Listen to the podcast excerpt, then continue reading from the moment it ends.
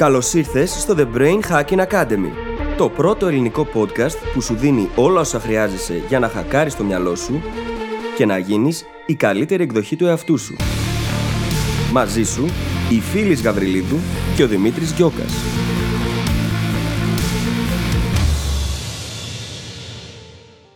Γεια σου Brain Hacker και καλώς ήρθατε σε ένα ακόμα επεισόδιο του The Brain Hacking Academy. Σήμερα μιλάμε για τις ξένες γλώσσες και βλέπουμε γιατί μέχρι σήμερα έχουμε χτίσει ένα πολύ λάθος mindset γύρω από αυτές. Τις αντιμετωπίζουμε ως κάτι τρομακτικό, κάτι που παίρνει χρόνια να μάθεις, ενώ δεν είναι έτσι. Κατά τη διάρκεια του επεισοδίου, λοιπόν, βλέπουμε γιατί έχουμε χτίσει αυτό το mindset, βλέπουμε το προς τα πού πρέπει να κινηθούμε και ανακαλύπτουμε όλους τους τρόπους με τους οποίους μπορούμε να κάνουμε αυτή τη μετάβαση και μπορούμε να κάνουμε την εκμάθηση της ξένης γλώσσας πιο αποδοτική. Πρόκειται κυριολεκτικά για το αντικείμενο της φίλης. Ήταν καθηγήτρια γερμανικών πάρα πολλά χρόνια, οπότε έχει εκπληκτικά πράγματα να μοιραστεί μαζί μας. Είμαι σίγουρος θα απολαύσεις αυτό το επεισόδιο. Είμαι σίγουρος ότι μόλις τελειώσει θα θες να πας να μάθεις μια καινούργια ξένη γλώσσα και γι' αυτό απλά θα σου ευχηθώ καλή ακρόαση. Καλησπέρα Δημήτρη. Καλησπέρα, φίλη, τι κάνεις; Καλά, είμαι εδώ, χαίρομαι μόνη μου. Πραγματικά λατρεύω αυτή την απάντηση. Το χαίρομαι μόνος μου. Τι να κάνω, γιατί να μην είμαι χαρούμενη; Έχω λόγο. Έχουμε λόγο να μην είμαστε; Όχι, αντίθετα, αντίθετα έχουμε ακριβώς. Αντίθετα έχουμε λόγους να είμαστε. Αλλά παραδέξου ότι είσαι και χαρούμενη και για το θέμα σήμερα. Εννοείται, εννοείται. Γιατί μιλάμε για την ξένη γλώσσα. Χαχα. Αγαπημένο θέμα. Ναι. Αγαπημένο. Και όταν ακούνε οι άνθρωποι να λέμε ότι μπορούμε να μάθουμε μια ξένη γλώσσα μέσα σε έξι μήνες, Ναι, ναι. και όχι τα basic πράγματα, έτσι. Μπορούμε να μάθουμε μια γλώσσα σε έξι μήνες. Η πιο συνηθισμένη αντίδραση είναι να σε κοιτάξουν στραβά και να πούνε έλα ρε, δεν γίνεται αυτό. ναι. Και όμως. Κι όμως γίνεται, παιδιά. Και σε αυτό το επεισόδιο θα συζητήσουμε ακριβώς αυτό το πράγμα το οποίο το έχω ήδη συζητήσει με τον κόσμο στον Πισκότο την προηγούμενη Πέμπτη από αυτό που βγαίνει το επεισοδιο Τώρα όμω ακόμα δεν έχω πάει εκεί. Ναι, είναι λίγο περίεργο να ηχογραφεί. Είναι πολύ αστείο. Ετεροχρονισμένα. Το time loop. Ισχύει. ναι, ναι.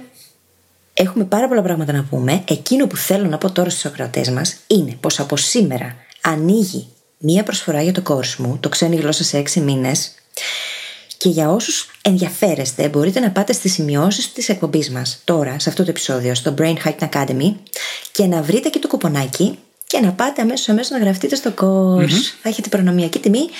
Θα τρέξει για λίγες μέρες μόνο, οπότε προλάβετε το. Και θα χαρώ πάρα πολύ να σας έχω μαθητές και να τα λέμε. Γιατί έχουμε και μια μικρή ομάδα και τα λέμε μεταξύ μας συχνά πυκνά. Και θέλω να σας θυμίσω ότι εκτός από τη φίλης που ξέρετε, έχοντας ακούσει τόσα επεισόδια, η φίλης πριν από όλα αυτά ήταν και για πάρα πολλά χρόνια καθηγήτρια γερμανικών. Γεια. Δεν μπορώ να φανταστώ πολλούς καλύτερους ανθρώπους να μας πούνε περισσότερα πράγματα για το πώς να μάθουμε γρήγορα μια ξένη γλώσσα. Ναι. Και στην αρχή έκανα πάρα πολλά λάθη και έχω μαθητές για να σας το επιβεβαιώσουν. Επειδή όμως η πρόθεσή μου ήταν να τους βοηθήσω, έκανα ό,τι καλύτερο μπορούσα για να γίνομαι εγώ διαρκώς η καλύτερη δυνατή εκδοχή του εαυτού μου, έτσι ώστε να μπορώ να προσφέρω αυτό που ξ- ήξερα ότι μπορούσα να προσφέρω στους μαθητές μου. Και Πειραματόζω. μέσα από όλη αυτή τη διαδικασία. Παρακαλώ. Πειραματόζωα, λέω. Εγώ ήμουν το πρώτο πειραματόζω, γιατί όλα αυτά που έκανα και κάνω, πρώτα τα έχω δοκιμάσει στο δικό μου το κεφάλι. ναι, ναι. Μετά πειραματίστηκα με τους μαθητές μου, είδα τι λειτουργεί, τι δεν λειτουργεί, είδα τα αποτελέσματα να έρχονται και γι' αυτό το λόγο με τέτοια σιγουριά λέω ότι γίνεται. ναι. Γιατί γίνεται, παιδιά, ο εγκέφαλος είναι ένα μαγικό υπερεργαλείο. Αν πατήσουμε τα σωστά κουμπιά, θα κάνει αυτό που ζητάμε. Και η ξένη γλώσσα είναι ένα από τα πράγματα που μπορεί να μάθει πολύ εύκολα και γρήγορα, γιατί μάθαμε τη μητρική μας. Αν έχεις μάθει τη μητρική σου, μπορείς να μάθεις και άλλες γλώσσες. Και μπορώ να το Ο επιβεβαιώσω κι μηχανισμός εγώ. είναι εκεί. Μμμ. Και μπορώ να το επιβεβαιώσω κι εγώ. Γιατί πριν καν γνωρίσω τη φίλης, δοκίμασα κι εγώ να μάθω μια ξένη γλώσσα μάλιστα σε τρεις μήνες. Διάλεξα βέβαια μια εύκολη τα Ιταλικά και πήγε πάρα πάρα πάρα πολύ καλά. Και Ναι. χωρίς να ξέρω τη φίλη, ακόμα εφάρμοσα ακριβώς τις έννοιες που θα μιλήσουμε σήμερα. Μόνο που η φίλη τη έχει πάει και στο επόμενο επίπεδο.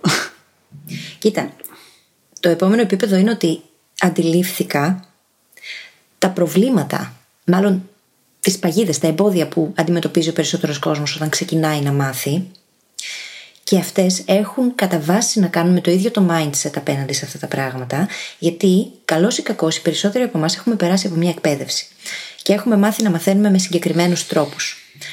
Μη συνειδητά τις περισσότερες φορές.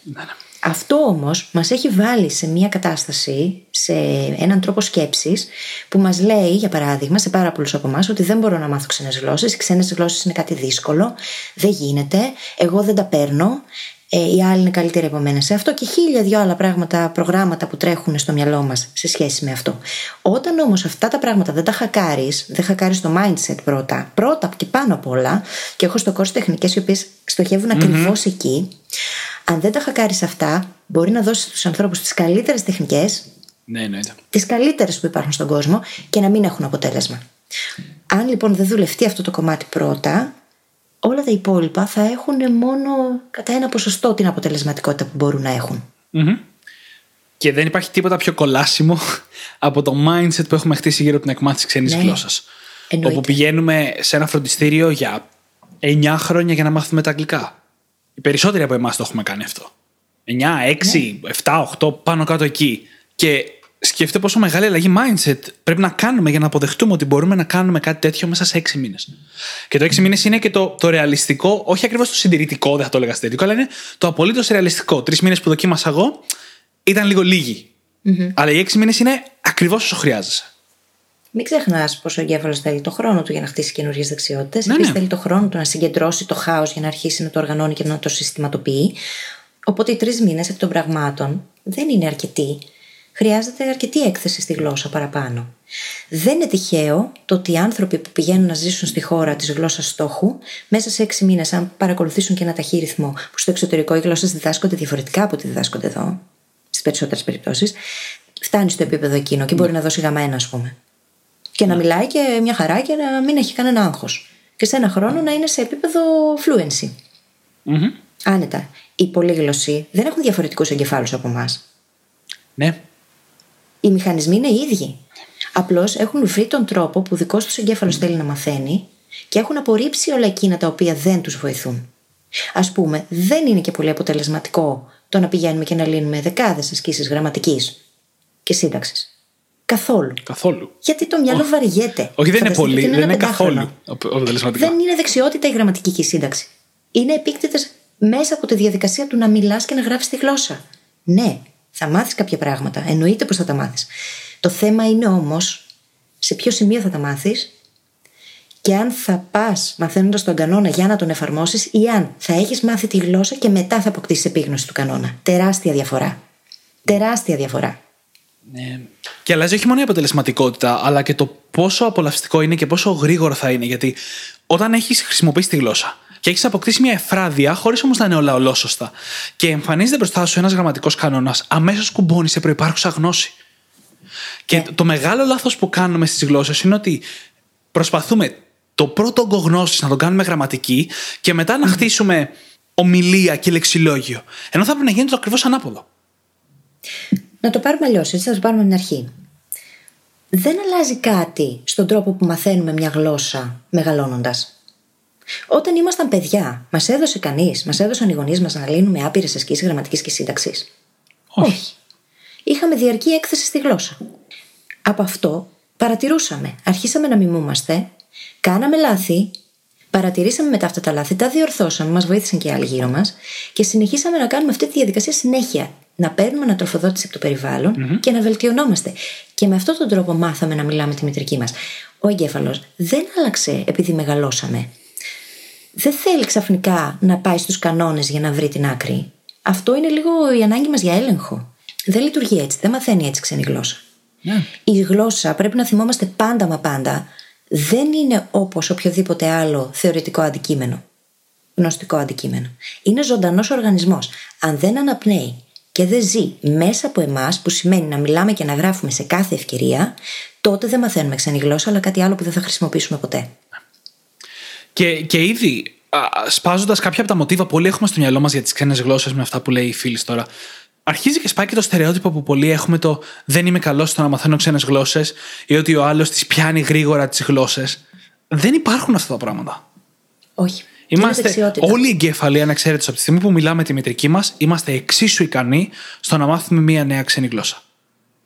Και το θέμα είναι με ποιον τρόπο θα το κάνουμε και όχι το αν θα μπορέσουμε να το κάνουμε. Ακριβώς. Έχω πάρα πολύ κόσμο που ήρθε σε μένα και μετά που, λέ- που μου λέγανε αυτό το κλασικό, ότι εγώ δεν μπορώ να μάθω ούτε αγγλικά. Και αρχίσαν να δουλεύουν με τις τεχνικές που τους έδωσα και μου λέγανε ρε, εσύ δεν το πιστεύω αυτό που γίνεται. Ε, πώς να το πιστέψεις, όταν μια ζωή έχεις μάθει να πιστεύεις ότι δεν μπορείς να το κάνεις, γιατί απλά η προσέγγιση δεν ήταν σωστή. Και θα πω κάτι που είχε πει η Μαρία Μοτεσόρη, μεγάλη παιδαγωγός. Πολύ μεγάλη παιδαγωγός. Δεν υπάρχει παιδί, είχε πει, εγώ θα πω δεν υπάρχει άνθρωπος που να μην μπορεί να μάθει. Η δική μου δουλειά είναι να βρω τον τρόπο για να μπορέσει να μάθει. Ναι. Ε, και θα πετάξω κι εγώ ένα Einstein τώρα έτσι, που λέει ότι αν, αντιμετωπί... α, αν, αν κρίνεις ένα ψάρι με την ικανότητά του να σκαρφαλώσει ένα δέντρο, τότε σίγουρα θα αποτύχει. Ναι, ακριβώς. Χρειάζεται να λάβουμε υπόψη μας το μαθησιακό τύπο του καθενός. Να λάβουμε υπόψη μας ότι χρειάζεται όλες τις αισθήσεις για να μάθει και όχι μόνο το λεκτικό, ας πούμε, όπως γίνεται συνήθως στην ξένη γλώσσα. Χρειάζεται πάρα πολλά πράγματα να ενεργοποιηθούν, να χρησιμοποιήσουμε τη φαντασία πάρα πολύ, το παιχνίδι, γιατί η μάθηση περνάει μέσα από τη χαρά. Η γλώσσα δεν είναι κάτι το οποίο μπορούμε να το αντιμετωπίσουμε όπως την ιστορία στο σχολείο. Που και την ιστορία στο σχολείο θα έπρεπε να την αντιμετωπίσουμε σαν παιχνίδι, έτσι. Εννοείται. Εννοείται. Και όχι σαν, σαν μια λίστα με δεδομένα που Βεβαίως. πρέπει να απομνημονεύσουμε. Α, είπες λίστα. Πόσες λίστες με άπειρο λεξιλόγιο, ασύνδετο, Πω, πω. μπορεί να αποστήθιζα όταν ήμουν μαθήτρια στις ξένες γλώσσες Ναι, που ναι, ναι. Μάθαινα. Και γιατί, για ποιο λόγο; Όταν είναι ασύνδετο, το μυαλό δεν ξέρει τι να το κάνει, οπότε δυσκολεύεται πολύ περισσότερο να βγάλει άκρη από αυτό. Έχει ανάγκη το να μπορεί να οργανώσει το χάος. Και ξέρεις τι με. Χρειάζεται κο- να το βοηθήσουμε. Ξέρεις τι με κολλάει πάντα στις λίστες; Ότι μαθαίναμε λεξιλόγιο σε λίστες, όλοι το έχουμε περάσει, και απομνημονεύαμε το λεξιλόγιο με βάση την προηγούμενη λέξη. Αν με ρώταγες τη λίστα στη σειρά, θα τα πήγαινα πολύ καλύτερα από ότι αν με ρώταγες τι λέξεις ανακατεμένες. Όλοι μας. Ναι. Γιατί μαθαίνουμε τις τις λέξεις χωρίς συσχέτιση και τι κάνουμε, τι συσχετίζουμε με την από πάνω και την από κάτω, γιατί ο εγκέφαλός μας προσπαθεί να κάνει κάτι. Έξω και πολλές φορές ξεκινούν κάποιοι άνθρωποι, δημιουργούν παραδείγματα δικά τους. Εγώ αυτό έκανα τουλάχιστον. Δημιουργούν εικόνες, αρχίζουν και συνδέουν το λεξιλόγιο. Αυτά γίνονται, μάλλον θα έπρεπε να γίνονταν κατά τη διαδικασία. Να μην είναι ασύνδετο. Ναι. Δηλαδή, δεν γίνεται να μαθαίνω λέξεις για το περιβάλλον και ταυτόχρονα να μαθαίνω και λέξεις για τη διατροφή και ταυτόχρονα να μαθαίνω και λέξεις για τα μέσα μαζικής μεταφοράς και όλα αυτά να πρέπει να τα συγκρατήσει στο μυαλό μου, αφού δεν μπορεί να τα συνδέσει μεταξύ τους τόσο εύκολα. Ξέρεις, Δεν θέλω, έχουν σχέση. Μμ, θέλω να αποψιώσω για το εξής. Μιλάς πάρα πολύ για την έκθεση στη γλώσσα. Και όντως, και εμένα η τακτική μου για τα Ιταλικά ήταν η έκθεση στη γλώσσα. Και αυτό που χρειάστηκε εγώ να συνειδητοποιήσω κάνοντας τη διαδικασία είναι ότι υπήρχε μια τελειομανία στη χρήση, στην προσπάθειά μου να χρησιμοποιήσω τη γλώσσα. Δηλαδή, ήθελα κάθε φορά που θα γράψω ή θα μιλήσω Ιταλικά σε κάποιον να είναι σωστή η πρότασή μου. Ακόμα και αν είναι απλή πρόταση, να είναι σωστή. Και θυμάμαι τον εαυτό μου να κάνει το ίδιο με τα γερμανικά αρκετά πιο μικρός. Αλλά όχι μικρό παιδί πλέον, έτσι. Και α, η συνεχής έκθεση απαιτεί από εμάς να βγούμε να κάνουμε λάθη. Εννοείται. Πολύ βασικό κομμάτι της διαδικασίας. Βασικά, είναι από τα σημαντικότερα mindset shifts που καλούνται να κάνουν και οι μαθητές μου. Αν δεν πιστέψεις και δεν συνειδητοποιήσεις ότι τα λάθη είναι πολύ βασικό κομμάτι της εξέλιξης και της διαδικασίας, του να μάθεις μια γλώσσα, τότε μια ζωή θα περιμένεις να φτάσεις σε εκείνη την τελειότητα για να μιλήσεις, αλλά δεν θα φτάσεις ποτέ γιατί δεν θα έχεις εξασκηθεί είναι οξύμορο. Οι περισσότεροι από εμάς που έχουν μάθει μια κάποια γλώσσα και δεν μιλάνε, είναι από τη μία επειδή δεν κάναν πρακτική εξάσκηση ποτέ τους, ή κάναν πολύ λίγη, ενώ θα έπρεπε αυτό να είναι ο στόχος του μαθήματος, και από την άλλη γιατί νομίζουν ότι πρέπει να τα πούν όλα τέλεια. Και δεν έχουν αντιληφθεί πόσο σημαντικό είναι να κάνουν εκείνα τα λάθη, ενώ ταυτόχρονα όμως παρατηρούν τον εαυτό τους και τα κρατάνε έτσι ώστε να τα βελτιώσουν στο μέλλον. Και εδώ παίζει πολύ αυτοπαρατήρηση, έτσι. Ναι. Και ανατροφοδότηση. Και θα το πάω και ένα επίπεδο παρακάτω και θα πω ότι δεν είναι μόνο τα λάθη κάτι που πρέπει να αποδεχτούμε. Τα λάθη είναι ο τρόπος για να μάθεις την ξένη γλώσσα. Ναι. Ακριβώς. Ε, Γιατί την ώρα που θα πας και θα χρησιμοποιήσεις λάθος γλώσσα σε κάποιον, η διόρθωση που θα σου κάνει, φιλικά έτσι, όχι για να στην πει, ή το λάθος που εσύ ίδιος θα συνειδητοποιήσεις ότι κάνεις, είναι πιο βαθύ μάθημα από το απλά να το δεις σωστά γραμμένο και να το χρησιμοποιήσεις σωστά εξ αρχής. Βεβαίως. Και αυτό είναι ένα από τα σημαντικότερα πράγματα που συζητάμε στο course. Ναι. Ε, Αν δεν βρούμε τους τρόπους για να πάρουμε την ανατροφοδότηση, και υπάρχουν τρόποι, και είναι πάρα πολύ αποτελεσματικοί. Είχα για παράδειγμα μια μαθήτρια την Αλεξάνδρα, η οποία ήρθε σε μένα. Είχε το Β1 κάποια χρόνια πριν και ξεκινήσαμε να δουλεύουμε. Όταν μου έγραψε το πρώτο της γραπτό, πραγματικά είπα Θεέ μου πώς θα τη βοηθήσω. Εφαρμόσαμε όμως όλες αυτές τις τεχνικές στο κομμάτι της ανατροφοδότησης και μέσα σε ένα τρίμηνο πήρε το τεστ DAF, στο γραπτό λόγο συγκεκριμένα πήρε το επίπεδο 5, που είναι το ανώτερο, είναι γαμμένα. Και όλο αυτό χωρίς να λύνει άπειρες ασκήσεις γραμματικής. Ναι. Οπότε η ανατροφοδότηση και τα λάθη είναι τόσο σημαντικό στάδιο της διαδικασίας. Και τα περνάμε στο έτσι. Μας τα δίνουν έτοιμα. Έτοιμη, μας σημαίνει τροφή διορθωμένη. Δεν είναι έτσι. Δεν θα έπρεπε να δουλεύουμε έτσι. Μακάρι να ήταν αυτό το πρόβλημα. Το πρόβλημα είναι ότι προσπαθούμε να είμαστε σωστοί όταν βγούμε να μιλήσουμε. Κάνουμε αγγλικά Ναι. και μπαίνουμε σε μια τάξη και μαθαίνουμε πέντε χρόνια γραμματικής πριν την πρώτη φορά που θα μας πει κάποιος, Έλα να κάτσουμε να κάνουμε speaking. Έλα να κάτσουμε να μιλήσουμε. Ναι. Είναι δυνατόν. Είναι δυνατόν, είναι και παρανοϊκό παράλληλα όμως. Γιατί ο στόχος της γλώσσας, του να μαθαίνουμε μια γλώσσα, πρέπει πάντα και πάνω απ' όλα να είναι επικοινωνιακός. Αν δεν είναι επικοινωνιακός, που σημαίνει αν δεν γράφω και δεν μιλάω, ακόμα και αν έχω μόνο πέντε λέξεις, γνωστικά, αν ξέρω μόνο πέντε λέξεις, αν δεν γράφω και μιλάω διαρκώς σε κάθε ευκαιρία, τότε δεν μαθαίνω ξένη γλώσσα. Από το πρώτο δευτερόλεπτο χρειάζεται να μιλάμε. Αλλιώς δεν μαθαίνουμε γλώσσα. Είναι κάτι άλλο αυτό που μαθαίνουμε. Και δεν μας βοηθάει αυτό και πρακτικά έτσι, για να αισθανθούμε άνετοι μέσα σε αυτήν. Όταν μαθαίνεις, αποστηθίζεις ένα σωρό κανόνες και μαθαίνεις να κάνεις pattern drills, απλά, που είναι κουραστικές, βαρετές, επαναλαμβανόμενες ασκήσεις. Και χρειάζεται εσύ τώρα αυτό να το πάρεις και να το μετατρέψεις σε πρακτική εξάσκηση, πρακτική χρήση της γλώσσας και χρειάζεται να περάσει από όλα αυτά τα φίλτρα μες στο κεφάλι σου για να συντάξεις μια απλή πρόταση. Ε, ποιος, δε- ποιον βοηθάει αυτό το πράγμα, κανέναν. Ο σκοπός είναι να μιλάς. Μμμ. Και θα προσθέσω κάτι ακόμα εδώ. Αν παραδείγματος χάρη πάρεις ένα τεστ IQ και δεις τι ασκήσεις έχει μέσα και τις προπονήσεις πάρα πάρα πολύ, θα βγάλεις καλύτερο σκορ στο τεστ IQ. Και το ίδιο ισχύει και με την εκμάθηση ξένης γλώσσας. Προπονείσαι στη συγκεκριμένου τύπου ασκήσεις στο συγκεκριμένο υλικό και καταλήγεις να αποδίδεις καλύτερα από την πραγματική σου δεξιότητα. Μάλιστα, θυμάμαι χαρακτηριστικά κάποτε να διαβάζω μια ιστορία ενός καθηγητή ξένων γλωσσών κιόλας, ο οποίος μάθαινε κάποιες ξένες γλώσσες για χρόνια μόνος του και πήγε να επισκεφτεί την ανιψιά του, η οποία ζούσε στο εξωτερικό, ένα μικρό κοριτσάκι, και δεν μπορούσε να αρθρώσει λέξη, ενώ το κοριτσάκι μιλούσε τη γλώσσα με τέτοια άνεση.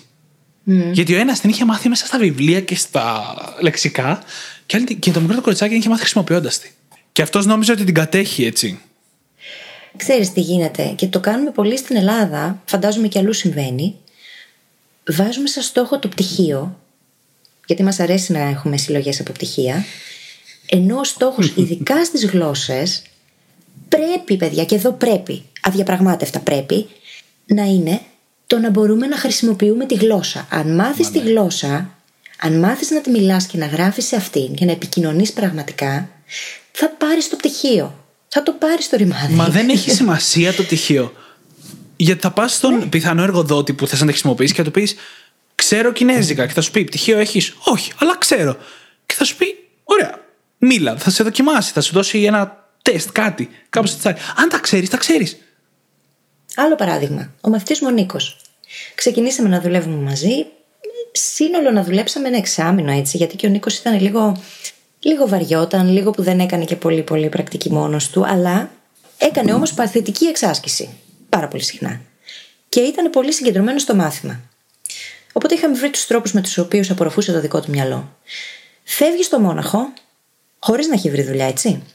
Δεν έχει πάρει καν ένα Α2, τίποτα, δεν είχε κανένα πτυχίο. Εμείς όμως κάναμε εξάσκηση από το πρώτο δευτερόλεπτο. Μιλούσε και έγραφε συνέχεια. Και πάει στην πρώτη συνέντευξη σε εταιρεία που ήθελε να δουλέψει πάρα πολύ και μου στέλνει μετά μήνυμα και μου λέει: «Ε, Εσύ φίλες, να σου πω, έδωσα μια συνέντευξη με τα γερμανικά που δεν ξέρω και πήρα τη δουλειά. και ήταν πάρα πολύ αστείο. Του λέω με τα γερμανικά που δεν ξέρεις. Την έδωσες. Δεν είναι. Δηλαδή, έχουμε κάποια στερεότυπα, ρε παιδί μου, ότι χρειάζομαι αυτό και εκείνο. Με τις γλώσσες χρειάζεται να αποδείξεις ότι μιλάς. Ότι ξέρεις τη γλώσσα. Το πτυχίο μπορεί να μην σημαίνει και τίποτα. Πόσοι από εμάς δεν έχουμε πτυχία τα οποία δεν. Δεν έχουν Έχεις, σημασία, ας πούμε, δεν πάρει το έχουν proficiency και δεν μπορείς να μιλήσεις αγγλικά. Ναι, ακριβώς. Ή δεν έχεις πάρει το proficiency και μπορείς να μιλήσεις πάρα πολύ καλά αγγλικά, ας πούμε. Ακριβώς. Και με ακούτε που παθιάζομαι, γιατί αυτό με θυμώνει και λίγο. Όταν βλέπω ανθρώπους να τρώνε χρόνια ολόκληρα από τη ζωή τους πάνω από βιβλία, τα οποία μπορεί να είναι και βαρετά, γιατί ο άνθρωπος που τα έγραψε δεν σε ξέρει. Δεν ξέρει ποιος είσαι, τι σε ενδιαφέρει. Και αναγκάζεσαι να κάνεις πράγματα που το μυαλό σου το κουράζουν και το μυαλό σου είναι ένα πεντάχρονο παιδάκι που βαριέται πάρα πολύ εύκολα. Οπότε κατεβάζει και διακόπτες πολύ εύκολα, αν βαριεται Όταν λοιπόν βλέπω ανθρώπους να τρώνε τόσα χρόνια από τη ζωή τους, κάνοντας κάτι το οποίο δεν τους εξυπηρετεί, εγώ θυμώνω προσωπικά. Γιατί ξέρω τι γίνεται. Γίνεται αλλιώς. Ε, ένα μικρό spoiler, όταν εγώ έμαθα Ιταλικά, δεν άνοιξα ούτε ένα κοινότυπο βιβλίο. Και η μάθησή μου περιλάμβανε να διαβάζω κόμιξ. Δηλαδή, πέρναγα καλά μαθαίνοντας Ιταλικά. Κυριολεκτικά. Μα ο στόχος δεν είναι να κάνουμε πράγματα έξω από αυτά που μας αρέσουν. Να προσπαθούμε να βάλουμε τη γλώσσα στη ζωή μας, μάλλον να μπούμε εμείς μέσα στη γλώσσα. Ο στόχος είναι να μπει η γλώσσα μέσα στη δική μας ζωή με βάση τα δικά μας ενδιαφέροντα, αυτά που εμείς θέλουμε να κάνουμε. Αν το κάνουμε με αυτή τη λογική, θα γίνουν τα πράγματα πολύ πιο απλά. Γιατί θα θέλουμε να εκθέτουμε τον εαυτό μας εκεί. Θα θέλουμε να ακούμε παντού γερμανικά, αγγλικά, γαλλικά, κινέζικα. Η φίλη, όταν πρόσφατα είχε ξεκινήσει να μαθαίνει γαλλικά, δημιούργησε κυριολεκτικά γύρω της μια μικρή Γαλλία. Πες μας γι' αυτό. Αυτό το έλεγα πάντα στου μαθητές μου. Αν θες να μάθεις τη γλώσσα, θα δημιουργήσεις γύρω σου μια μικρή Γερμανία. Αντίστοιχα, Γαλλία, Κίνα ή οτιδήποτε άλλο. Που σημαίνει ότι μπορεί να αλλάξεις όλες τις εφαρμογές που χρησιμοποιείς στο κινητό σου. Το κινητό σου να είναι στα γαλλικά, στα αγγλικά, στα γερμανικά, στα κινέζικα. Όλα. Έτσι ώστε το μυαλό να εκτίθεται σε κάθε ευκαιρία, ακόμα και αν δεν το κάνεις εσύ συνειδητά, στη γλώσσα. Ναι. Και πόσα πράγματα μαθαίνουμε ακριβώς επειδή πάει το μυαλό και χτίζει το καινούριο πάνω σε ήδη υπάρχοντα μονοπάτια. Συνδέει το παλιό με το καινούριο και με αυτόν τον τρόπο μαθαίνει πολύ πιο γρήγορα. Ναι, την πρώτη εβδομάδα θα είναι δύσκολο. Θα σου λέει Sofgardé και θα λες Χριστέ μου τι σημαίνει αυτό. Ξέρεις όμως ότι σημαίνει save, σημαίνει αποθήκευση. Θα το ξέρεις, γιατί είναι ένα μονοπάτι που το έχεις ακολουθήσει πάρα πολύ. Ναι, ναι, είναι στο ίδιο σημείο, είναι και κουμπί. Ακριβώς. Και... Οπότε δεν θα χρειαστεί να χτίσει καινούριε συνάψεις για κάτι εντελώς άγνωστο. Και θα πατήσει πάνω αυτό είναι έξτρα σημαντικό για γλώσσες που δεν είναι τα αγγλικά. Γιατί στα αγγλικά, ναι. με τον ένα ή με τον άλλο τρόπο, έχουμε συνεχή έκθεση στην καθημερινότητά μας. οποτε ακόμα και να μην κάνουμε το κινητό μας ή τον υπολογιστή μας από ελληνικά αγγλικά, πάλι θα εκτεθούμε. Αλλά για τις υπόλοιπες γλώσσες εδώ στην Ελλάδα, τις βρίσκουμε μπροστά μας σχεδόν ποτέ βασικά. Πάρα πολύ σπάνια πια να πω. Πάρα πολλοί τρόποι να εκτεθείς. Ναι. Πάρα πολύ. Και δεν είναι τυχαίο το ότι για τους περισσότερους, όχι για όλους, είναι πολύ πιο εύκολο το να μάθουν αγγλικά, ακριβώς επειδή υπάρχει αυτή η διαρκής έκθεση. Ναι. Εγώ, όταν πήγα φροντιστήριο πρώτη φορά για να κάνω αγγλικά, με έβαλε κατευθείαν σε επίπεδο lower. Και ήμουν από έφηβη. Mm-hmm. Με αφού ξέρεις. Ναι, ναι, Δεν είχα κάνει ποτέ μου αγγλικά. Απλά άκουγα ξένα τραγούδια. Ξένα. Άκουγα αγγλικά τραγούδια. Έβλεπα σειρές, έβλεπα ταινίες. Είχα συνεχώς έκθεση. Είναι και πιο εύκολη ακριβώς, γι' αυτό το λόγο είναι και η γλώσσα που είναι πιο εύκολο να διατηρήσεις. Ναι. Γιατί όταν ναι. τελειώνεις με τα πτυχία και τα μαθήματα, και εγώ έμαθα και αγγλικά και γερμανικά στο, σαν έφηβος. Τα αγγλικά μου συνέχισα να τα εξελίξω, να τα μαθαίνω και τα χρησιμοποιήσω, τα βρίσκα μπροστά μου συνέχεια και τα γερμανικά φθήνανε σιγά σιγά. Γιατί ούτε γερμανικά άρθρα διάβαζα, ούτε γερμανικές ταινίες παίζουν στη τηλεόραση κτλ. κτλ. Ό,τι αφήνει, σε αφήνει. Ξέρεις ποιο είναι όμως το μαγικό εδώ; Α πούμε, μου έρχονταν μαθητές οι οποίοι μου λέγανε ε, Έχω Β1, αλλά έχω 10 χρόνια, ξέρω εγώ, να πιάσω τα γερμανικά. Τα, δεν θυμάμαι τίποτα, θα ξεκινήσουμε από το 0. Και έλεγα Όχι, όχι, όχι, όχι. Θα ξεκινήσουμε ακριβώς από εκεί που σταμάτησες και μέσα στον πρώτο μήνα θα τα έχεις θυμηθεί όλα. Πω, ναι. Τρόμος. Ε, θα σου πω, θα σου πω. Εγώ, έχω, εγώ έχω το Β2 και το πήρα όταν ήμουν 16. Όταν πριν, δύο πριν τρία χρόνια λοιπόν, 7 χρόνια μετά δηλαδή από το Β2, σε κάποιο ε, συνέδριο τέλος πάντων, ένας Γερμανός. Και έκανα μισή ώρα συζήτηση στα γερμανικά, χρησιμοποιώντας τα αγγλικά για δύο με τρεις λέξεις καθ' όλη τη διάρκεια. Είχα μείνει άφωνος εγώ ίδιος. Παιδί μου, δεν φεύγει τίποτα από το μυαλό. Είναι όλα εκεί μέσα.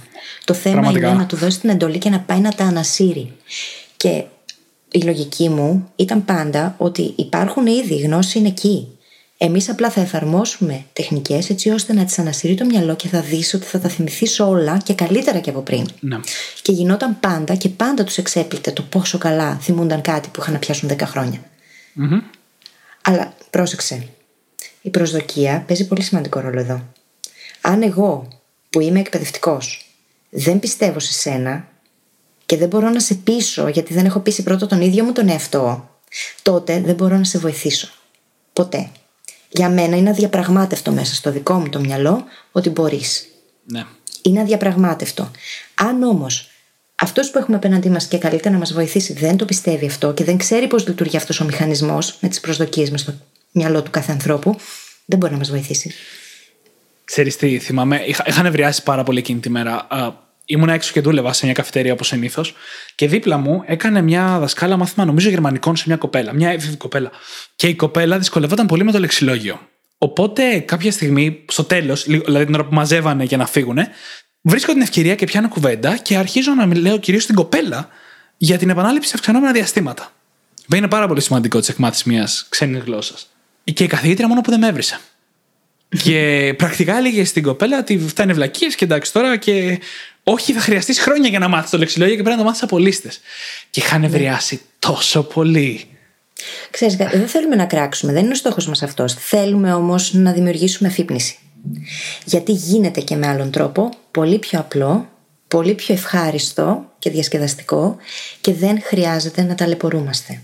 Δεν χρειάζεται, παιδιά. Ναι. Στα αλήθεια γίνεται. Αρκεί να εμπιστευτούμε το υπερεργαλείο που έχουμε μέσα στο κεφάλι μας. Αν το κάνουμε αυτό και βρούμε και την κατάλληλη προσέγγιση, τίποτα δεν είναι ανέφικτο στις ξένες γλώσσες. Ακριβώς. Δηλαδή, πραγματικά θα πρέπει κανείς να μην μπορεί να μιλήσει ούτε τη μητρική του για να μην μπορεί να μάθει. Θέλεις τώρα να μας πεις μερικά πράγματα για το πώς; Καταρχάς, είπαμε ήδη πολύ σημαντικά πράγματα. Ένα είναι το mindset, πολύ σημαντικό. Το δεύτερο είναι η διαρκής έκθεση στη γλώσσα. Τα λάθη και ανατροφοδότηση, πολύ σημαντικό στάδιο της διαδικασίας η επανάληψη σε αυξανόμενα διαστήματα που δεν θα την αναλύσουμε εδώ γιατί έχουμε ολόκληρο επεισόδιο για αυτό το θέμα. Θα, θα πω μόνο κάποια από τα εργαλεία και γυρίστε πίσω στο επεισόδιο για λεπτομέρειες. Είναι το Anki για να χρησιμοποιήσουμε τα flashcards και μετά είναι κάποια πιο δομημένα όπως το Duolingo, το Memrise ή το Tiny Cards που μπορούν να μας βοηθήσουν συγκεκριμένα και στην εκμάθηση ξένων γλωσσών με επανάληψη σε αυξανόμενα διαστήματα. Mm-hmm. Δικός σου, συνέχεια. Μετά από αυτό, να θυμόμαστε πάντα με πάντα ότι το μυαλό είναι ένα πεντάχρονο παιδάκι που βαριέται πάρα πολύ εύκολα, που σημαίνει ότι αν αυτό που κάνουμε είναι βαρετό, χρειάζεται να αλλάξουμε αυτό που κάνουμε και χρειάζεται να φέρουμε τη γλώσσα μέσα στη ζωή μας, στα δικά μας ενδιαφέροντα. Και όχι να πάμε εμείς εκεί. Επίσης, είναι πολύ σημαντικό να εστιάσουμε στην προφορά. Είναι πάρα πολύ σημαντική η προφορά, γιατί αν δεν μάθουμε την προφορά εξ αρχής σωστά, τότε μαθαίνουμε δύο γλώσσες. Ναι. Γκάμπριελ Βάινερ, ε. Μα έτσι είναι. Έτσι είναι. Το ξέρουμε και από τη διδακτική εμείς οι εκπαιδευτικοί και δεν ξέρω γιατί δεν το κάνουμε. Ναι. Χρειάζεται να επιμένουμε. Με το που έρχεται κάποιος και μας δείχνει ότι ντρέπεται να μιλήσει, μας το λέει, εμείς ε, κατα... κατευθείαν καταθέτουμε τα όπλα. Είναι πολύ σημαντικό. Είναι σαν να μαθαίνεις δύο γλώσσες. Άλλη αυτή που ακούς και άλλη αυτή που διαβάζεις. Ναι. Και, και άλλη αυτή που, άλλη αυτή που παίζεις στο κεφάλι σου. Εμένα, αυτό, αυτό, με αυτό είναι η γλώσσα που διαβάζεις. Αυτή ναι. είναι η γλώσσα που διαβάζεις. Και αντίστοιχα θα την προφέρεις και με αυτόν τον τρόπο. Ναι. Και μετά, το listening, και μετά το listening είναι κόλαση, το speaking είναι κόλαση. Και αυτό γιατί, γιατί ο εγκέφαλος έχει αναγκαστεί να δημιουργήσει για την ίδια γλώσσα διαφορετικά μονοπάτια και δεν τα έχει συνδέσει μεταξύ τους. Και αυτό καθιστά τη δυσκολία πολύ μεγαλύτερη από ό,τι αν είχαμε μάθει την προφορά σωστά εξ αρχής. Και να θυμηθούμε ότι αυτό που είπε η φίλη, ότι οι γλώσσες είναι ένα διαφορετικό γνωστικό αντικείμενο από πολλά άλλα. Γιατί ο εγκέφαλος μας είναι προγραμματισμένος για να μαθαίνει γλώσσα. Τη γλώσσα την οποία μιλάμε μεταξύ μας κάθε μέρα. Και ένα από τα βασικά χαρακτηριστικά της είναι ο ήχος. Ναι. Ενώ στα περισσότερα μαθησιακά αντικείμενα κυριαρχεί η εικόνα, και εδώ θα μπορούσε να κυριαρχεί η εικόνα, αλλά ο ήχος παίζει μεγάλο ρόλο στη γλώσσα. Αν λοιπόν εμείς πάμε και τον μάθουμε λάθος, μαθαίνουμε λάθος στη γλώσσα. Τόσο απλά. Ναι. Ακόμα και αν τη γράφουμε σωστά. Ακριβώς. Σκέψου τώρα να έρθει ένας Κινέζος να σου μιλάει ελληνικά με κινέζικη προφορά. Τι θα καταλάβεις; Τίποτα. Και είναι λογικό, έτσι. Το θέμα είναι αυτό να το ξέρουμε, να έχουμε την επίγνωσή του, έτσι ώστε να εστιάσουμε, να αφιερώσουμε τον χρόνο που χρειάζεται για να μάθουμε την προφορά, ακόμα και αν είμαστε ήδη προχωρημένοι ναι, ναι. και την έχουμε απορροφήσει λάθος εξ αρχής. Πάλι μπορεί να αλλάξει. Θα πάρει ίσως λίγο παραπάνω προσπάθεια, συνειδητή προσπάθεια, μπορεί όμως να αλλάξει. Απλά χρειαζόμαστε την πρόθεση να το κάνουμε. Σκέψω ότι ακόμα και σήμερα, μετά από τόσα χρόνια χρήσης των Αγγλικών σε επαγγελματικό επίπεδο, ανακαλύπτω λέξεις που τις λέω λάθος mm-hmm. τι λέω τους λάθος. Και συντο... ακόμα και σήμερα, δηλαδή, μερικές φορές χρειάζεται να ξεμάθω κάτι και να το ξαναμάθω σωστά. Mm-hmm.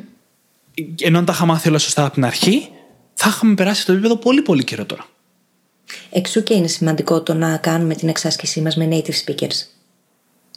Πολύ σημαντικό. Και να εκθέτουμε τον εαυτό μας σε πολλές και διαφορετικές προφορές.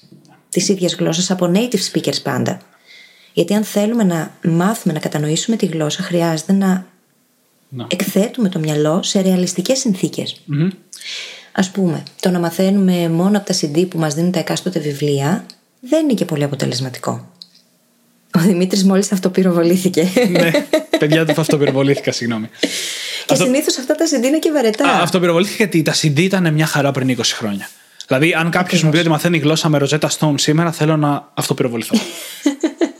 και το λέω αυτό γιατί υπάρχουν κάποια εργαλεία και θα πω τα δύο που έχω χρησιμοποιήσει. Το Tandem και το Italki. Το Ναι. Tandem είναι μια εφαρμογή που σου δίνει τότε να μιλήσεις είτε με άλλους μαθητές, δηλαδή ξέρετε και οι δύο αγγλικά και μαθαίνετε και οι δύο ισπανικά, ας πούμε, είτε με άτομα που μαθαίνουν τη γλώσσα σου και είναι, δηλαδή εσύ μαθαίνεις ισπανικά και αυτοί μαθαίνουν ελληνικά, ας πούμε. Κάπως έτσι. Και σου δίνει τότε να μιλήσεις με άλλα άτομα που είτε μαθαίνουν είτε ξέρουν τη γλώσσα και να- είτε με μηνύματα για πιο εύκολη αρχή κιόλας και αργότερα με κλήσεις. Και υπάρχει και το iTalki, στο οποίο μπορείς να βρεις δασκάλους. Το άνοιξα πριν ακριβώς το επεισόδιο και υπάρχουν δάσκαλοι, ας πούμε, στα 10 δολάρια την ώρα. Πολύ λογική τιμή και για εμά εδώ στην Ελλάδα, έτσι. Εννοείται. Και μπορείς να κάνεις μία ώρα μάθημα, μία φορά την εβδομάδα, μία φορά το μήνα. Με κάποιον native, καθηγητή κιόλας. Και η μαγεία σε αυτό είναι ότι μπορείς να κάνεις μάθημα κάθε εβδομάδα με κάποιον άλλον. Και να εκθέτεις τον εαυτό σου σε άλλη φωνή, άλλη τονικότητα, άλλο τρόπο έκφρασης, λίγο διαφορετική προφορά, που βοηθάει τον εγκέφαλο να χτίσει μονοπάτια έτσι ώστε να κατανοεί τη γλώσσα από όπου και αν προέρχεται. Πραγματικά. Ε, χρειάζεται, αυτά όλα είναι τόσο σημαντικά. Και έχουμε μετατρέψει την εκμάθηση ξένης γλώσσας σε ένα πολύ ξερό και στήρο αντικείμενο. Δεν Με μπορούσα να σκεφτώ αρκετές καλύτερες εξαιρέσεις, λέξεις. Με αρκετές εξαιρέσεις είναι βγαίνω από την καρδιά μου, γι' αυτό το έχω ζήσει πολλά χρόνια. Υπάρχουν εξαιρέσεις, σαφώς και υπάρχουν. Υπάρχουν ε, εκπαιδευτικοί αστέρια. Και μπράβο τους. Και χαίρομαι γιατί επενδύουν στη διαρκή μάθηση, στην εξέλιξη, στη διαβίου μάθηση και βλέπουν τι δεν λειτουργεί και τι λειτουργεί έτσι ώστε να βοηθήσουν τους μαθητές τους. Και αυτό θέλουμε να επιβραβεύσουμε εδώ και εγώ χαίρομαι πάρα πολύ που συμβαίνει και χαίρομαι επίσης που με το meta-learning βοηθάμε ανθρώπους λίγο να αποκτήσουν επίγνωση αυτό και να αρχίσουν να ψάχνονται. Γιατί υπάρχουν πλέον τρόποι. Έχουμε πρόσβαση στη γνώση. Η νευροεπιστήμη βοηθάει, η διδακτική βοηθάει. Ξέρουμε πλέον. Υπάρχει αυτή η γνώση εκεί έξω. Και γι' αυτό το λόγο έκανα και εγώ το course, έτσι. Γιατί θέλω να τη δώσω στα ελληνικά. Δεν υπάρχει στα ελληνικά ακόμα. Δεν υπήρχε μάλλον. Και όπως είπαμε, η κουλτούρα εκμάθηση ξένων γλωσσών στην Ελλάδα απαιτεί βελτίωση. Ναι. Γενικώ η εκπαίδευση, αλλά στο πάμε τώρα ειδικά. Α αφού μιλάμε μείνουμε για αυτό λίγο το πιο θέμα. ναι. ναι. Ναι. και, είναι, και είναι περίεργο. Το, το εκπαιδευτικό σύστημα είναι αναμενόμενο να είναι λίγο πιο δίσκαμπτο. Γιατί είναι το σύστημα μιας ολόκληρης χώρας. Αλλά δεν περίμενα ποτέ στην παραεκπαίδευση, που έχεις το δικαίωμα να κινηθείς πιο ελεύθερα, να υπάρχουν τόσο μεγάλα προβλήματα. Μου κάνει εντύπωση. Που είναι πιο ιδιωτικό τομέας, να το πούμε έτσι. Ίσως αυτό έχει να κάνει με το γεγονός ότι εγκλωβιζόμαστε στα μοτίβα που έχουμε μάθει να ακολουθούμε. Ίσως έχει να κάνει λίγο με το ότι όλο αυτό έχει να κάνει και με το βιοποριστικό του καθενός. Σωστό γι' αυτό. Ε, ε, Παίζουν πάρα πολλά. Τώρα δεν θα ήθελα να τα αναλύσουμε γιατί είναι συζήτηση Έχεις δίκιο. που θα Γύρνα μας στο πάει πώς. σε άλλα μονοπάτια. Γύρνα στο πώς. Ναι. Όλοι ξέρουμε σε τι αναφερόμαστε εδώ. Επίσης είναι πολύ σημαντικό να έχουμε ξεκάθαρο στόχο. Και όποιος θέλει να μάθει πώς να θέτει ξεκάθαρο στόχο μπορείτε να έρθει στη σελίδα μου γιατί τώρα που ηχογραφούμε έχει αναρτηθεί και το αντίστοιχο άρθρο ή να πάει να ακούσει το αντίστοιχο επεισόδιο του podcast μας. Αν ο στόχος δεν είναι ξεκάθαρος το μυαλό δεν ξέρει πώς να κατευθυνθεί για να φτάσει εκεί. Άρα αν ξέρουμε τον στόχο μετά μπορούμε να αυτοπαρατηρηθούμε και να ανατροφοδοτήσουμε τον εαυτό μας ή να πάρουμε ανατροφοδότηση απ' έξω, μπορούμε να καταγράψουμε την πρόοδο, να εστιάσουμε στη διαδικασία, έτσι ώστε να κερδίζουμε συνεχώς έδαφος με μίνι στόχους που Ακριβώς. κατακτάμε, να χαιρόμαστε παράλληλα, που σημαίνει ότι αυτό μας δίνει κίνητρο διαρκώς, και με αυτόν τον τρόπο να συνεχίσουμε να βλέπουμε εξέλιξη. Ναι. Και ένας από τους τρόπους για να μπορέσουμε να εστιάσουμε στα πιο ουσιώδη είναι και ο κανόνας 80-20 που τον εφαρμόζω εγώ στο course. Τον εφαρμόζω γενικότερα με τους μαθητές μου, όχι μόνο τώρα για την ξένη γλώσσα. Αν όμως βρούμε εκείνο το 20% που φέρνει το 80% των αποτελεσμάτων και εστιάσουμε σε αυτό, που σημαίνει ότι μπορεί να είναι το να μάθω τις 100 πιο σημαντικές λέξεις της συγκεκριμένης γλώσσας. Να ξεκινήσω από αυτές. Τις πιο συχνά χρησιμοποιούμενες Τα δηλαδή. 100 πιο συχνά ρήματα είναι το καλύτερο πράγμα που μπορείς να κάνεις. Και αυτό. Οπότε, αν μπούμε και καταλάβουμε αυτό το 80-20 και μετά το παίρνουμε και το αναπροσαρμόζουμε κάθε δύο εβδομάδες και κάθε ένα μήνα, τότε η πρόοδος που θα βλέπουμε εκθετικά θα ανεβαίνει. Και φυσικά θα μπορούμε να επικοινωνούμε σε κάθε επίπεδο, έτσι. Ναι. Και επίσης τέσσερις δεξιότητες. Είναι τέσσερις και χρειάζεται να καλλιεργούνται παράλληλα. Παραγωγή και κατανόηση γραπτού λόγου, παραγωγή και κατανόηση προφορικού λόγου. Παράλληλα. Αυτό είναι μια Όχι ξένη γλώσσα. Διαβάζουμε κείμενα μόνο επί χρόνια ολόκληρα και μετά πάμε να κάνουμε και ακουσ- κάποια ακουστικά και μετά στο τελευταίο μήνα κάνουμε λίγα προφορικά για να πας στις εξετάσεις και να πάρεις το πτυχίο. Σωστά. Ακριβώς η εμπειρία μου αυτή που περιγράφεις παραδείγματος. ε, όχι μόνο δική σου. Ε, Αυτές οι τέσσερις δεξιότητες βασικά είναι η ξένη γλώσσα. Δεν υπάρχει πέμπτη. Παραγωγή, κατανόηση, γραπτού και προφορικού λόγου. Τέσσερα πράγματα. Αυτές είναι και περιλαμβάνουν γραμματική και συντακτικό. Και λεξιλόγιο. Τα περιλαμβάνουν όλα μέσα. Ναι, δεν είναι όμως το λεξιλόγιο, η γραμματική και το συντακτικό δεξιότητες Όχι. για να εξασκούμαστε συνέχεια σε αυτά. Ακόμα και το πώς έχουμε χωρίσει τις ξένες γλώσσες είναι λάθο. Πραγματικά. Ναι. Και εγώ αυτό που θέλω να πω και το θεωρώ πάρα, πάρα πολύ σημαντικό είναι το να περνάμε καλά όταν μαθαίνουμε μια ξένη γλώσσα. Και εγώ έδωσα πάρα πολύ έμφαση σε αυτό όταν δεσμεύτηκα να αφαιρώνω μία ώρα τη μέρα. Σε μια αρκετά γεμάτη περίοδο για να μάθω μια ξένη γλώσσα. Πιστέψτε με, ήταν πολύ πιο ευχάριστο όταν αφιέρωνα μία ώρα για να διαβάζω κόμιξ στα Ιταλικά, να βλέπω ταινίες της Disney μεταγλωτισμένες στα Ιταλικά. Και ειδικά πράγματα που τα ξέρω. Δηλαδή, όταν πήγα και είδα το Βασιλιά των Λνταριών στα Ιταλικά, δεν είχε σημασία σε τι γλώσσα τον έβλεπα. Ήταν σαν να, σαν να το βλέπω στα ελληνικά, ας πούμε. Ναι, ναι. Μα χρειάζεται όλο αυτό. Και γι' αυτό το λόγο, εγώ στο κόρσο, ας πούμε, τους λέω ότι δεν θα πάρετε βιβλία. Αν χρειάζεται ένα βιβλίο, είναι βιβλίο γραμματικής. Και πολύ συγκεκριμένο είδος βιβλίο γραμματική. Και αυτό γιατί, γιατί το υλικό μας χρειάζεται να το δημιουργήσουμε μόνοι μας. Και αυτό το κάνουμε επειδή όταν έχουμε δώσει στο μυαλό την ευκαιρία να δημιουργήσει μόνος το υλικό του, που σημαίνει ότι έχει επιλέξει από εκείνα που τον ενδιαφέρουν και εκείνα τα οποία θέλει κιόλας να μάθει, γιατί έχει λόγο να τα μάθει. Α πούμε, αν εμένα με ενδιαφέρει η νευροεπιστήμη, θα πάω να ασχοληθώ με αυτό το λεξιλόγιο, εννοείται. Που σημαίνει ότι έχει την ευκαιρία έτσι να κάνει συνειδητή εξάσκηση από την αρχή. Όταν γίνεται κάτι συνειδητά, καταγράφεται πολύ πολύ πιο γρήγορα, εύκολα και πάει στη μακροπρόθεσμη μνήμη. Και τότε η επανάληψη σε αυξανόμενα διαστήματα μας βοηθάει να την εδραιώσουμε ακόμα περισσότερο, να ενισχύσουμε τις συνάψεις και φυσικά να μπορούμε να το χρησιμοποιήσουμε αυτό που μάθαμε. Όταν γίνεται συνειδητά. Αν προέρχεται από πηγές που μας βάζουν σε θέση παθητικού δέκτη, τότε αυτή η απορρόφηση γίνεται πολύ πιο δύσκολα και περνάει από τελείως διαφορετικά κανάλια. Και δεν το θέλουμε αυτό. Γιατί θέλουμε να μάθουμε εύκολα, γρήγορα και με χαρά. Και αυτή η εξάσκηση χωράει εκπληκτικά στο νεκρό μας χρόνο, έτσι. Έχουμε πει Βεβαίως. πολύ περισσότερα γι' αυτό στο επεισόδιο και την επανάληψη αυξανόμενα διαστήματα. Αλλά έχουμε στη μέρα μας πολύ χαμένο χρόνο, περιμένοντας το λεωφορείο, ας πούμε, στον οποίο μπορούμε να μάθουμε λίγο ξένη γλώσσα. Είναι το τέλει, η τέλεια ενασχόληση για αυτό το χρόνο. Θέλω να δώσω έτσι τώρα κάποια κολπάκια, κάποια πρακτικά tips γύρω από τον κανόνα 80-20 και, τη ξεν- και την ξένη γλώσσα. Που Οκ. πέρα από την ολιστική προσέγγιση που έχουμε κάνει μέχρι τώρα στο επεισόδιο, βοηθάνε πάρα πολύ να ξεκινήσεις. Και εμένα το να ξεκινήσω πολλές φορές είναι αυτό που κρίνει το πόσο καλά θα ξεκινήσω, το πόσο καλά θα πάω και στη συνέχεια. Και... η αρχή είναι το ίμιση του παντός. Ακριβώς, ακριβώς. Και όλα αυτά βασίζονται στον κανόνα 80-20, αλλά πρέπει να ξεκαθαρίσουμε το εξής. Για να έχεις εφράδια σε μια ξένη γλώσσα, χρειάζεσαι μόλις 1200 λέξεις.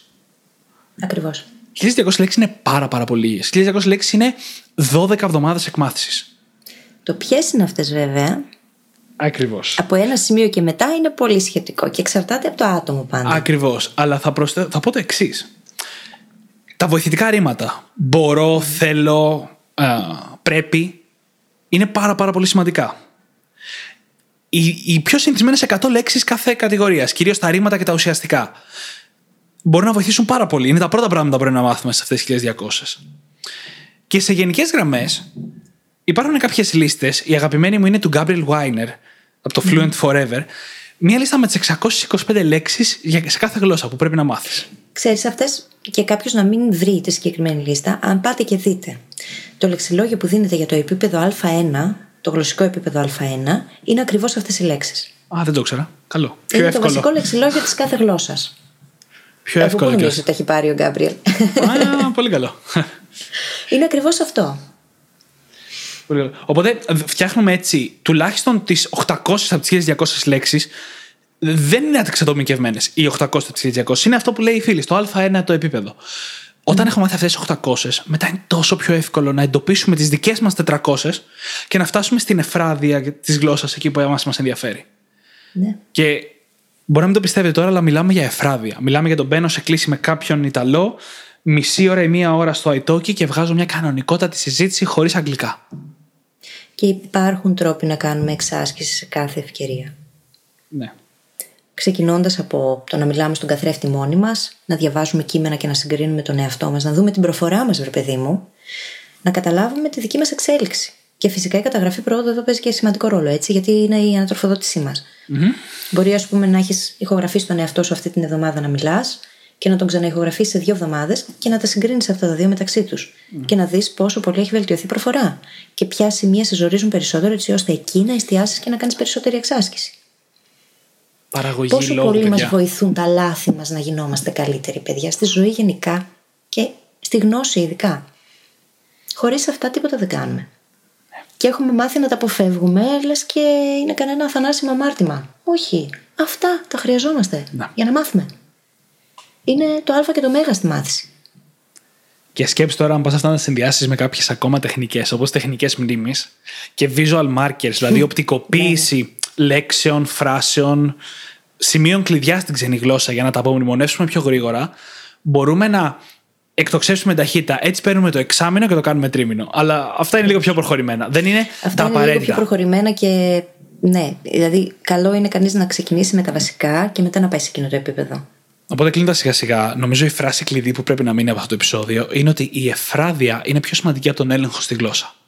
Ναι. Μπορούμε να κάνουμε αρέσει λάθη αυτό. και να συνεννοηθούμε εκπληκτικά σε όποια χώρα και να βρεθούμε. Θα το βάλω στην ομιλία, Δημήτρη. Αυτό μου άρεσε πάρα πολύ αυτό που είπες. Η εφράδη είναι πιο σημαντική από τον έλεγχο. Και είναι ακριβώς έτσι. Και ο φόβος του θα κάνω λάθος χρειάζεται να γίνει χαρά το ότι κάνω λάθος. Που σημαίνει ότι εξελίσσομαι και μαθαίνω. Γιατί αν έχω την επίγνωση του ότι κάνω λάθος, είναι δεδομένο ότι εξελίσσομαι. και με όλες αυτές τις συμβουλές, λοιπόν, και με αυτό το υπέροχο πράγμα που είπε η φίλης, να θυμίσω ότι είναι δυνατόν να μάθω μια ξένη γλώσσα σε 6 μήνες και ότι η φίλη αυτή τη στιγμή τρέχει προσφορά στο course της που μπορείτε να τη βρείτε μπαίνοντας σημειώσεις σε αυτό το επεισόδιο, που αλλού στο site μας, στο brainhackingacademy.gr. Και θέλω να πω κλείνοντας και το εξής. Το οποίο αποτελεί και κάτι πολύ πολύ σημαντικό στην εκμάθηση. Το έχουμε πει πολλές φορές βέβαια σε άλλα επεισόδια υπό άλλο πρίσμα. Το μυαλό μας, όταν πάμε να μάθουμε κάτι καινούριο, ξεκινάει και αντιμετωπίζει το απόλυτο χάος. Στην πορεία αρχίζει και οργανώνει αυτό το χάος. Βλέπει τα μοτίβα τα επαναλαμβανόμενα και αρχίζει και τα οργανώνει μεταξύ τους, τα βάζει σε κουτάκια. Και με τον καιρό, όταν έχει μαζέψει αρκετά τέτοια παραδείγματα, μπορεί να τα συστηματοποιήσει, που σημαίνει ότι μπορεί να τα χρησιμοποιήσει. Αυτό όλο που σας είπα τώρα είναι ο λόγος για τον οποίο πέρασα στον ΑΣΕΠ. το έλεγα προηγουμένως στον Δημήτρη. Είναι πάρα πάρα πολύ βασική αρχή στην εκμάθηση γραμματικής συντακτικού ναι. ξένης γλώσσας. Η... Αυτό είναι πάρα πολύ σημαντικό. Και, και όχι μόνο στην ξένη γλώσσα, γενικά στην εκμάθηση. Ναι, ναι, ναι. Και ξεκινάμε πολλές φορές τελείως αντίθετα στην εκπαίδευση. Γιατί πάμε από τη συστηματοποίηση να φτάσουμε να οργανώσουμε το χάος. Δεν πάει έτσι, που σημαίνει ότι λύνουμε άπειρες ασκήσεις γραμματικής για να φτάσουμε να οργανώσουμε το χάος. Δεν πάει έτσι. Πρώτα θα αντιμετωπίσει το χάος, μετά θα αποκτήσει επίγνωση αυτού και μετά θα το χρησιμοποιήσεις. Ξέρεις τι, με, από την, εμπει- στην εμπειρία σου με το χάος θα μπορέσεις να συνδέσεις τη γραμματική που θα μάθεις αργότερα. Το είπαμε και νωρίτερα. Ακριβώς. Αυτό Και ακριβώς. Η, η, η λογική για κάθε εκμάθηση και μάλιστα θα, κάπου στα επόμενα επεισόδια από αυτό θα αρχίσουμε να μιλάμε για αυτά τα πράγματα. Το πρώτο βήμα είναι η αποδόμηση. Είναι ότι παίρνεις μια δεξιότητα, μια ξένη γλώσσα και την αποδομείς στα δομικά της στοιχεία. Στην προκειμένη περίπτωση, τα είπαμε, παραγωγή και κατανόηση γραπτού και προφορικού λόγου. Και μετά μαζεύεις το χάος μέσα σου. Ακριβώς. Μαζεύεις το χάος για κάθε ένα κομμάτι από αυτά. Και διαλέγοντας μέσα από το χάος και κατανοώντας το χάος, εκεί γίνεται όλη η εκμάθηση. Γι' αυτό είναι είτε στην ξένη γλώσσα, είτε σε οτιδήποτε άλλο θέλουμε να μάθουμε στη ζωή μας. Επαγγελματικό, πώς να χειριζόμαστε τις σχέσεις μας, τα πάντα. Και αυτό ακριβώς είναι αυτή η ωραία πυραμίδα της μάθησης που λέγαμε. Δεν ξέρω τι δεν ξέρω, ξέρω τι δεν ξέρω, ξέρω τι ξέρω, δεν ξέρω τι ξέρω. Έτσι πάει. Αυτή η λογική ακριβώς είναι όλο αυτό που περιγράφουμε εδώ. Δεν είναι. Και νομίζω ότι με αυτό μπορούμε να κλείσουμε το επεισόδιο. Τι λες; Μπορούμε. Όπως είπαμε, σημειώσει στο site μας στο brainhackingacademy.gr. Και θα σας ζητήσουμε, φυσικά όπως ζητάμε κάθε φορά, να πάτε σε οποιαδήποτε εφαρμογή podcast έχετε βρει και μας ακούτε. Podbean, Stitcher, Spotify, iTunes. Να μας γράψετε και ένα φανταστικό πεντάστερο review, γιατί έτσι βοηθάτε το podcast να ανέβει κι άλλο. Και φυσικά θα διαβάσουμε το review σας στον αέρα για να τα ακούσουν όλοι σας οι φίλοι. Χαχαχα. Σας ευχαριστούμε πάρα πολύ που ήσασταν μαζί μας και σας ευχαριστούμε πάρα πολύ για την αγάπη που μας δείχνετε. Καλή συνέχεια. Καλή συνέχεια.